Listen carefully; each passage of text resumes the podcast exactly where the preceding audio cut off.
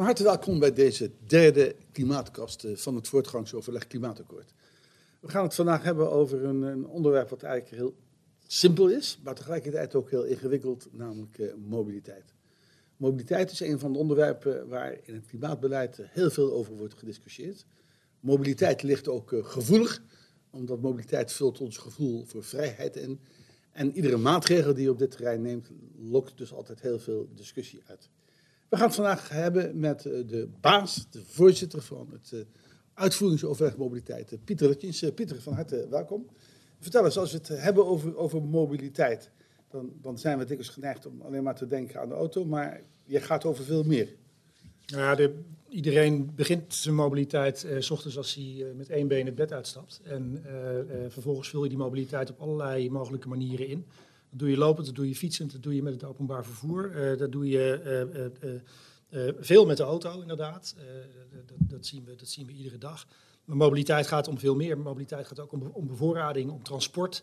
Uh, het, het, uitvoeringsoverleg mobiliteit houdt zich niet alleen maar bezig met datgene wat er op de weg rijdt, maar ook met de wegen zelf, de infrastructuur. Hoe zorg je ervoor dat je die infrastructuur op een duurzame manier aanlegt, maar ook op een duurzame manier onderhoudt en vervangt. Het, het, gaat om het elektrificeren van de voertuigen bijvoorbeeld, maar het gaat ook om andere manieren van reizen. Dus het is, een heel, ja, het is op zich inderdaad een heel complex en veelomvattend terrein. Er wordt al gezegd dat er bij jou, we hebben vijf tafels zijn bij het klimaatakkoord, bij de uitvoering daarvan. Wordt wel gezegd, bij mobiliteit zitten wel de meeste partijen aan tafel. Klopt dat een beetje? Nou, ik denk dat dat op zich wel meevalt. We zitten met een wat getrapte vertegenwoordiging. Dus we hebben een relatief overzichtelijk uh, aantal deelnemers aan tafel. Maar dat betekent automatisch dat een aantal partijen niet rechtstreeks aan tafel zit. En dat, dat vergt nogal wat. Dat vergt nogal wat van de afstemming van die partijen. We hebben bijvoorbeeld het Formule E-team, houdt zich bezig onder andere met elektrificeren van mobiliteit, van personenmobiliteit. Daar zitten partijen als de ANWB, de rijvereniging BOVAG, et cetera, achter. Die zitten niet zelf aan tafel, maar die zitten met elkaar om tafel om uiteindelijk via hun vertegenwoordiger van het Formule E-team aan tafel um, hun inbreng te leveren. Dus het is, een, het is best een groot speelveld met veel partijen, maar we hebben een relatief overzichtelijk aantal deelnemers. En dat vertalen van zo'n zo, zo subclub naar, naar, naar, jouw tafel toe, naar de hoofdtafel, hoe, gaat dat in de praktijk?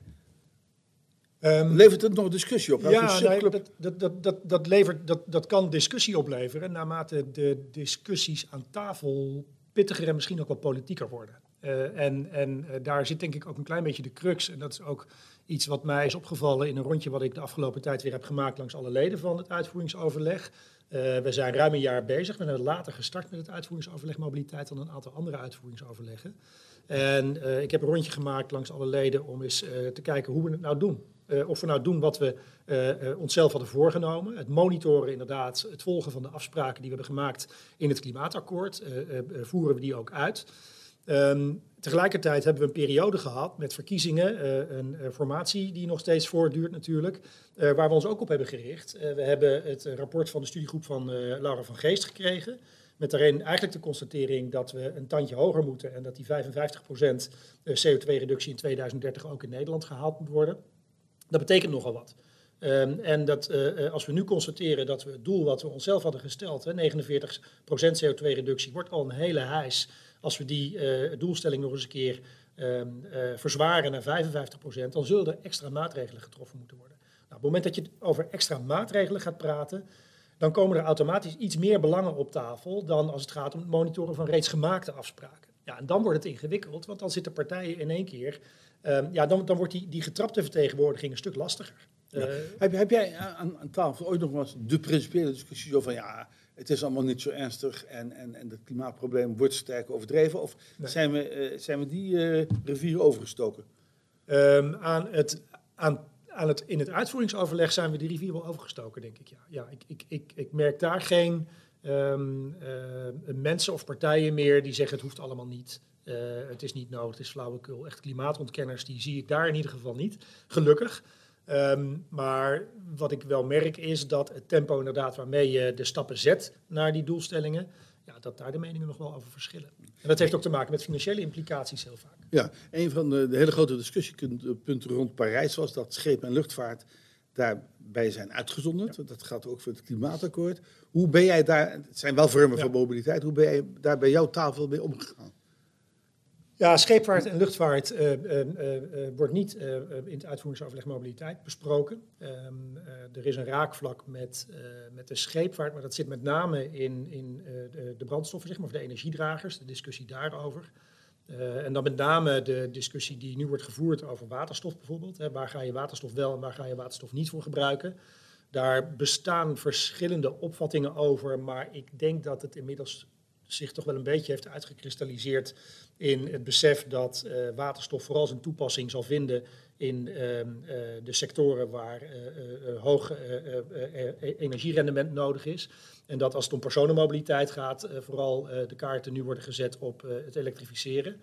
maar de scheepvaart is natuurlijk wel een sector waar waterstof kansrijk is. als het om de luchtvaart gaat, denk ik dat de luchtvaart in een hele andere dynamiek zit dan de rest van de mobiliteit. Ik denk dat ook de internationale of grensoverschrijdende aspecten van luchtvaart zo veel complexer zijn uh, dan, uh, dan bij de rest van de mobiliteit. En natuurlijk, de, het wegtransport, daar zitten ook enorme internationale componenten aan. Die zijn toch vooral Europees. Um, en die internationale aspecten maken dat de luchtvaartsector een, ja, toch wel een hele sector op zich is. En het, het aan tafel zetten van luchtvaart bij het uitvoeringsoverleg mobiliteit heeft denk ik geen, zou geen goede dynamiek hebben voor het tempo van de afspraken die we met elkaar kunnen maken. Nou, dan hoor je wel dikwijls, uh, ja, als we rekeningrijden gaan invoeren, dan moet die luchtvaart moet ook zijn fair share gaan ja. betalen. Ja. kom je dat soort argumenten ook tegen? Uh, ja, niet zozeer aan tafel, uh, wel in het maatschappelijke debat natuurlijk. Uh, en en wat mij opvalt is dat daar het, het, het, nog steeds de tegenstelling is tussen mensen die vinden dat de luchtvaart ook de fair share moet betalen. En partijen die zeggen, ja, het level playing field is toch heel erg belangrijk. En zolang wij in, zolang we niet wereldwijd zeg maar, goede afspraken kunnen maken over het belasten van het vliegverkeer met de Arabische Emiraten, met allerlei andere luchtvaartmaatschappijen en landen. Ja, dan is het volgens sommigen in ieder geval een beetje het paard achter de wagen spannen om hier te beginnen en het braafste jongetje van de klas te zijn. Als je kijkt dan naar, je zijn nu ruim een jaar bezig, ja. je kijkt naar de resultaten en aan, wat aan jullie is gevraagd in het klimaatakkoord. Ben je dan tevreden, lig je een beetje op tempo? Um, er is een, een, uh, we, hebben een, we hebben een enorme lijst aan, aan maatregelen en afspraken. En uh, wat de meeste uitvoeringsoverleggen doen, is een keurig overzicht maken van al die maatregelen, al die afspraken en uh, met een soort van stoplichtensysteem volgen of ze op groen staan, oranje of op rood. En als ze op groen staan, is het allemaal goed, kan je ze keurig afvinken en dan is die maatregel zoals afgesproken in ieder geval ten uitvoer gebracht het moment dat die oranje kleurt, dan heb je iets om over te praten. Als het rood is, dan heb je een probleem. En dan zal je of met elkaar een oplossing moeten bedenken. En op het moment dat je die aan tafel niet kan bedenken, dan zal je hem uiteindelijk ook weer bij de politiek terug moeten leggen. En wat mij opvalt, is dat die systematiek op zich wel werkt.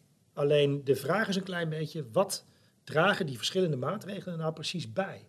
Wat dragen ze nou precies bij aan CO2-reductie? En wat ik merk is dat de rekensystematiek die we hebben, en de systematiek die ook door het PBL bijvoorbeeld gehanteerd wordt, er eentje is die wel macro zeg maar, over het geheel uh, conclusies kan trekken. Red je die 49% CO2-reductie? Uh, nou, met de maatregelen die we tot nu toe met z'n allen hebben bedacht, gaat het moeilijk lukken. zullen we er echt nog een stap bovenop, of zullen we er echt nog een, een, schepje bovenop moeten doen om ervoor te zorgen dat we die 49% halen? Laat staan die 55%. Maar wij merken dat het steeds belangrijker is bij het uitvoeringsoverleg mobiliteit om twee dingen scherp te krijgen. Eén, helderheid over de besparingsdoelstelling die we als sector hebben. Daar zal ik zo nog wat over zeggen, want daar, daar, daar, is wat onduidelijkheid over. En twee, hoe zorgen we er nou voor dat als we maatregelen hebben, dat we ook weten welk effect in CO2-reductie zo'n maatregel heeft. Want alleen maar het afvinken van dat lijstje is niet genoeg. Als je het, af, als je het lijstje afvinkt en je constateert aan het eind, oké, we hebben alles gedaan, we hebben geen idee welke CO2-reductie we hebben bereikt, dan heb je je werk volgens mij niet goed gedaan. En dat laatste, daar zou het eh, PBL een antwoord op moeten kunnen geven. Dus iedere maatregel die je hebt genomen, dat, uiteindelijk hebben ze wel allemaal meegeteld bij de rekensom die we maakten bij het klimaatakkoord. Dat alles uit het klimaatakkoord moest optellen tot 49%. Zeg jij dan dat bepaalde maatregelen zijn niet goed gekwantificeerd?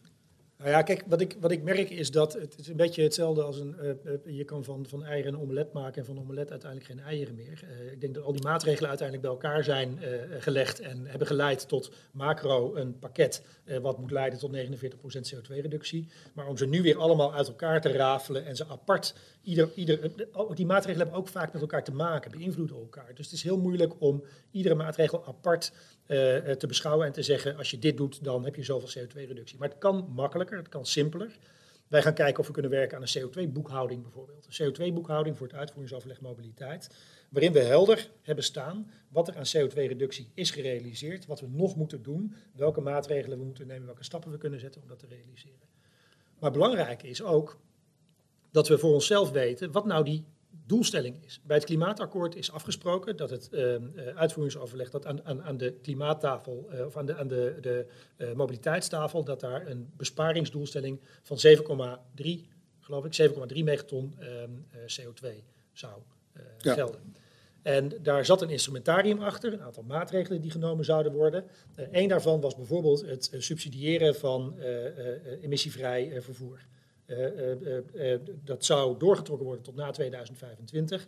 En daar is in de nadagen zeg maar, van de totstandkoming van het klimaatakkoord van afgesproken dat dat tot 2025 zou gaan en niet verder doorgetrokken. Om het even begrijpelijk te houden voor de kijkers thuis. De, de, politiek heeft daar, jullie hadden prachtige afspraken. Ja. Jullie zouden aan je doelstelling zouden jullie voldoen in ja. 2030. En de politiek heeft gezegd, ja, wij geven maar garantie tot 2025. tot 2025 Dus dan, daarmee heeft de politiek dus jullie doelstelling gedwarsboomd. Nou ja, daarmee hebben ze, hebben ze in ieder geval de, in, eh, de, het uitvoeringsoverleg mobiliteit, of de sector zeg maar, eh, de instrumenten uit handen genomen om die doelstelling ook te realiseren. Maar, maar het betekent uh, van de andere kant, want als je geen instrumenten krijgt kun je het niet realiseren. Ja. Maar als je die instrumenten wel zou krijgen, ja. dan kun je dus gewoon je taak uh, ja, afmaken. Dat klopt. En dat is ook de reden waarom wij in de brief hebben, we hebben als voortgangsoverleg hebben we een brief gestuurd naar de formateur. En uh, daar hebben we vanuit ieder uitvoeringsoverleg hebben we daar een aantal speerpunten aangedragen. En vanuit uitvoeringsoverleg mobiliteit hebben we ook drie dingen aangedragen. Het eerste daarvan die heeft hiermee te maken. Is, trek nou dat, dat EV, dat subsidieinstrumentarium door tot na 2025. Laten we het even, leggen we ons even goed uit voor de mensen die... Het subsidiëren van, van, van, van het elektrisch vervoer, daar, gaat het over. Ja. daar gaat het over. Daarvan heeft het kabinet gezegd, we garanderen dat tot 2025. En niet langer. En jullie hebben gevraagd tot 2030 en dan Precies. halen we onze doelstelling. Precies. Er is door de sector gezegd, wij uh, pakken die handschoen van die 7,3 uh, megaton uh, CO2-reductie, die pakken wij op. maar dan wel onder de voorwaarde dat die subsidiëring tot 2030 doorgetrokken wordt. Nog even een gewetensvraagje, want, want ik kom terug op ja. die, die brief die we met elkaar ja. hebben gestuurd. toen die mededeling kwam aan die tafel, ja, we garanderen maar tot 2025. Wat, wat zegt men dan aan zo'n tafel? Ja, bij, dames en heren, we krijgen een opdracht. En halverwege gaat u opeens een andere routekaart bewandelen? Of, of, of, trekt u het instrument onder, trekt u het vloerkleed onder ja. Hoe reageert zo'n tafel daarop? Ja, dat is een goede vraag, want uh, uh, ik zat uh, in die periode in ieder geval niet aan tafel. maar ik merk in ieder geval dat in het afgelopen jaar die discussie langzaamaan weer gevoerd gaat worden. Dus ik, heb de, ik, ik weet eerlijk gezegd niet precies. Kijk, wat, wat er is, wat er in de overlevering, zoals ik het heb meegekregen, is gebeurd, maar daar zal je zelf meer van weten, want jij zat volgens mij toen heel, heel dicht bij het vuur. Um, uh, is dat er toen is afgesproken, oké, okay, dat instrumentarium, we, we, garanderen tot 2025. Dat betekent dat je die 7,3 megaton niet haalt. Um, uh, ik heb begrepen dat de, de, de, het, verschil zeg maar, ongeveer werd geraamd op een 2, 2,3 megaton die je niet zou kunnen realiseren. Ja, en daarvan is door uh, de, de, de, de mobiliteitstafel gezegd, die kunnen wij dus niet voor onze rekening nee, nemen. Heel helder. Uh, je, je, je, je, vertelde iets over een brief die wij met de vijf ja. voorzitters hebben gestuurd van de uitvoeringsoverleg aan de, ja. de, informateur, nog aan de verkenner destijds. Ja, de verkenner. En daarin hebben we gezegd, uh, er zijn een aantal dingen die moeten worden geregeld. Op deze plaats de achterstand inhalen, klaarmaken voor die 55 procent. Maar als je dat wilt, dan moet je wel een aantal maatregelen durven te nemen. Ja. Nou, op jouw terrein zijn er ook een aantal van die maatregelen zijn genoemd. Uh, een van die dingen hebben we het net over gehad. Hè. Ja. Trek die subsidieregeling door. voor elektrisch vervoer, trek die door. Dat hadden we al afgesproken, dus doe wat je ja. hebt uh, beloofd. Tweede plaats, anders betalen voor mobiliteit. Ik, ik, ben zelf opgegroeid in de tijd dat een kabinet toch viel over het reiskosten forfait. Uh, een heel klein onderdeeltje. dat anders betalen voor mobiliteit. Hoe, hoe verklaar jij nou dat heel Nederland daar ongeveer voor is? In ieder geval alle clubs die te maken hebben met mobiliteit, ANWB, noem het allemaal op, die zijn daarvoor. En nog steeds hebben we de moed niet om dat door te voeren. Waar zit dat probleem nou? Ehm, ja, dat is een goede vraag hoor, Ed, want, want, want dat is inderdaad wel een gewetensvraag. Het, het, het is een, ehm, een onderwerp, je noemde het zelf al, het, het mobiliteit gaat over, over het, de conceptie zeg maar, van, van, van vrijheid. En op het moment dat er aan je vrijheid getornd wordt, uh, is het land te klein. Uh, uh, dan reageren mensen enorm heftig op, merken we eigenlijk iedere keer weer. En als het gaat om het betalen naar gebruik, een hoop mensen hebben al het gevoel dat ze betalen voor uh, mobiliteit. dat doe je ook. Ik bedoel, je hebt uh, je auto, je hebt je brandstof, je hebt je motorrijtuigenbelasting. er dan nog een keer voor betalen er wordt niet altijd door iedereen als even rechtvaardig gezien. daarnaast zijn er natuurlijk ook mensen die... Is gewoon, dat komt omdat je dan gewoon niet goed uitlegt. Hè? Want de kern van anders betalen voor mobiliteit, is dat die motorrijtuigenbelasting verdwijnt, die accijns verdwijnt en je betaalt per gereden kilometer. maar dat is, dat is niet altijd uh, uh, het idee geweest, zeg maar. Er zijn een heleboel uh, partijen geweest en personen geweest die in het verleden echt een ander idee hadden bij betalen naar gebruik en die niet um, uitgingen van het afschaffen of het langzaam weer terug laten lopen dan van de motorrijtuigenbelasting en dat, en dat daar in de plaats het betalen naar gebruik zou komen. Um, wat ik merk nu is dat er wat bredere steun lijkt te bestaan voor betalen naar gebruik of anders betalen voor mobiliteit.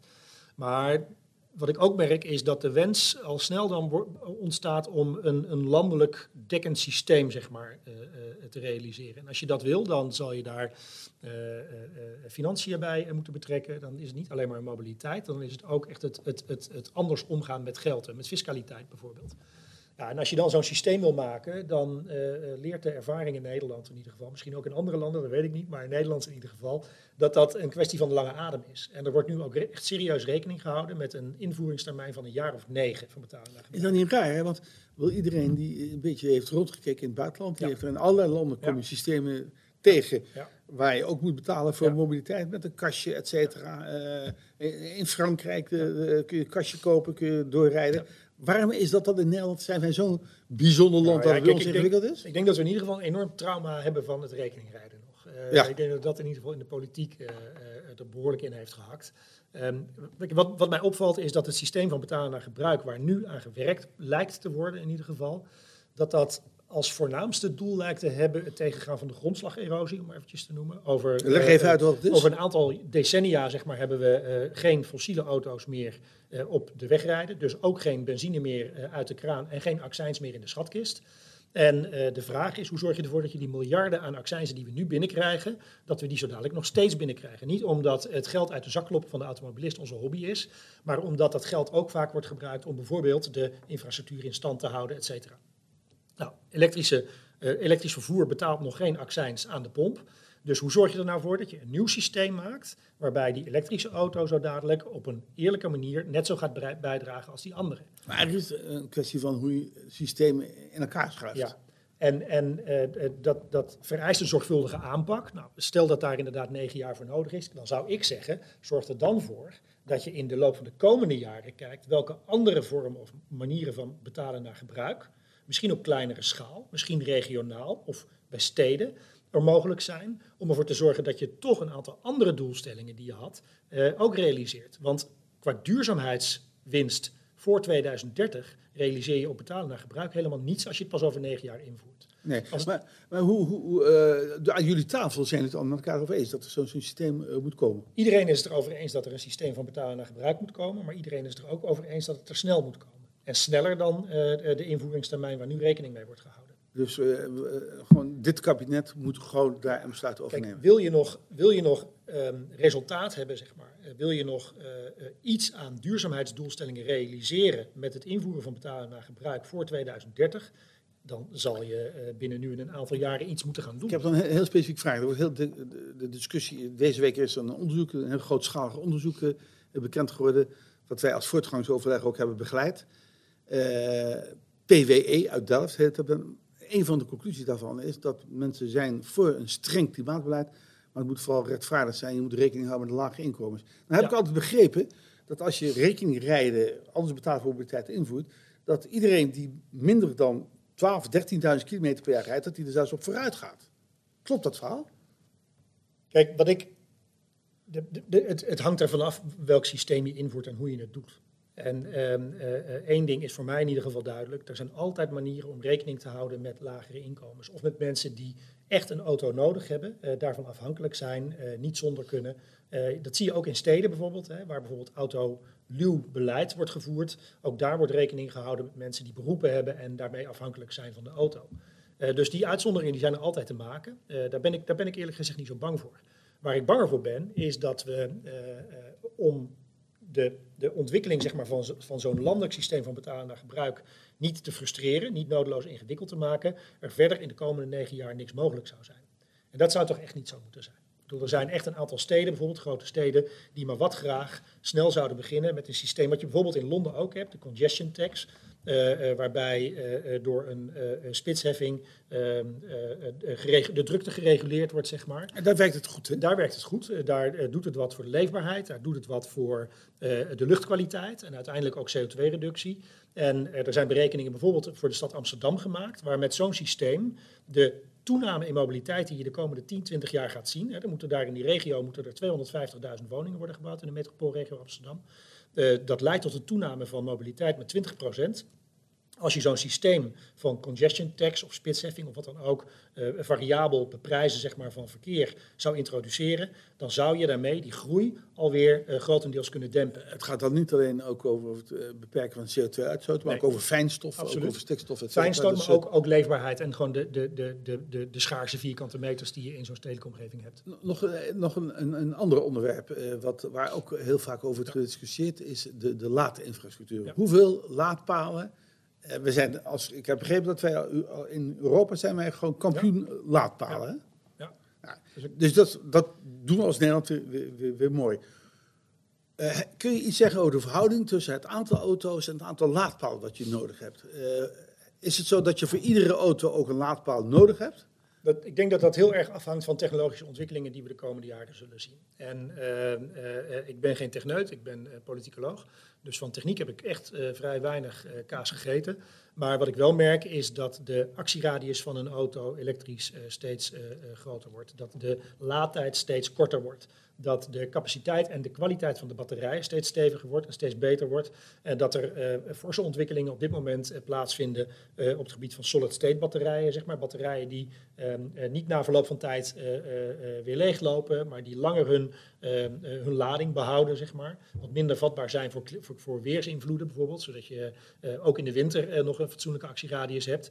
En als die laadtijd echt radicaal naar beneden gaat en je 80% van je eh, tank ongeveer in vijf minuten kan vullen, ja, dan wordt uh, de behoefte uh, om iedereen een laadpaal voor de deur te zetten natuurlijk een stuk minder. Hoe, hoeveel, hoeveel, hebben we er nu in Nederland? Ik heb geen idee hoeveel laadpalen we hebben. We hebben er ongelooflijk veel. Ja, ik dacht zo'n 80.000. Ongetwijfeld. Maar even, er is een speciaal programma ja. voor die laadpalen. Dat heet NOL. De Nationale Agenda Laadinfrastructuur. Oké, okay, ja. en, en, en die mensen regelen met elkaar uh, die explosieve toename die we nodig hebben van die laadpalen. Ja, en die, en die doen dat voor een heel groot gedeelte met partijen die daar iedere dag mee te maken krijgen en die ook met de uitvoering belast worden. En dat zijn natuurlijk netwerkbedrijven, maar het zijn ook gemeenten. Vooral gemeenten die uh, merken iedere keer de uh, toenemende vraag om extra laadinfrastructuur in gemeenten en in steden.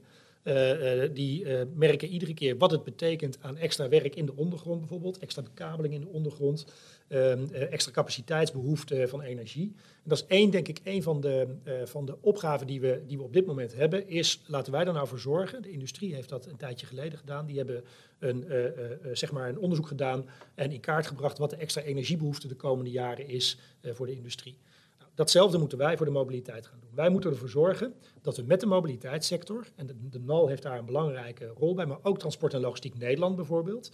Want transport, eh, eh, eh vrachtwagentransport, is een hele belangrijke factor hierin. Personenmobiliteit is, is belangrijk, maar ik denk dat transport misschien nog wel belangrijker is, omdat de energiebehoefte van die vrachtwagens gewoon heel erg groot is. Wij moeten de komende tijd in kaart brengen wat de extra energiebehoefte is de komende 20 jaar misschien wel verder, maar in ieder geval laten we ze beginnen met de eerste 20 jaar. Wanneer we die energie nodig hebben. Eh, in, in, in 2030 is nog steeds 80% van alle personenwagens uh, fossiel. Dus dat wil niet zeggen dat je nu alles nodig hebt, maar op termijn heb je dat nodig.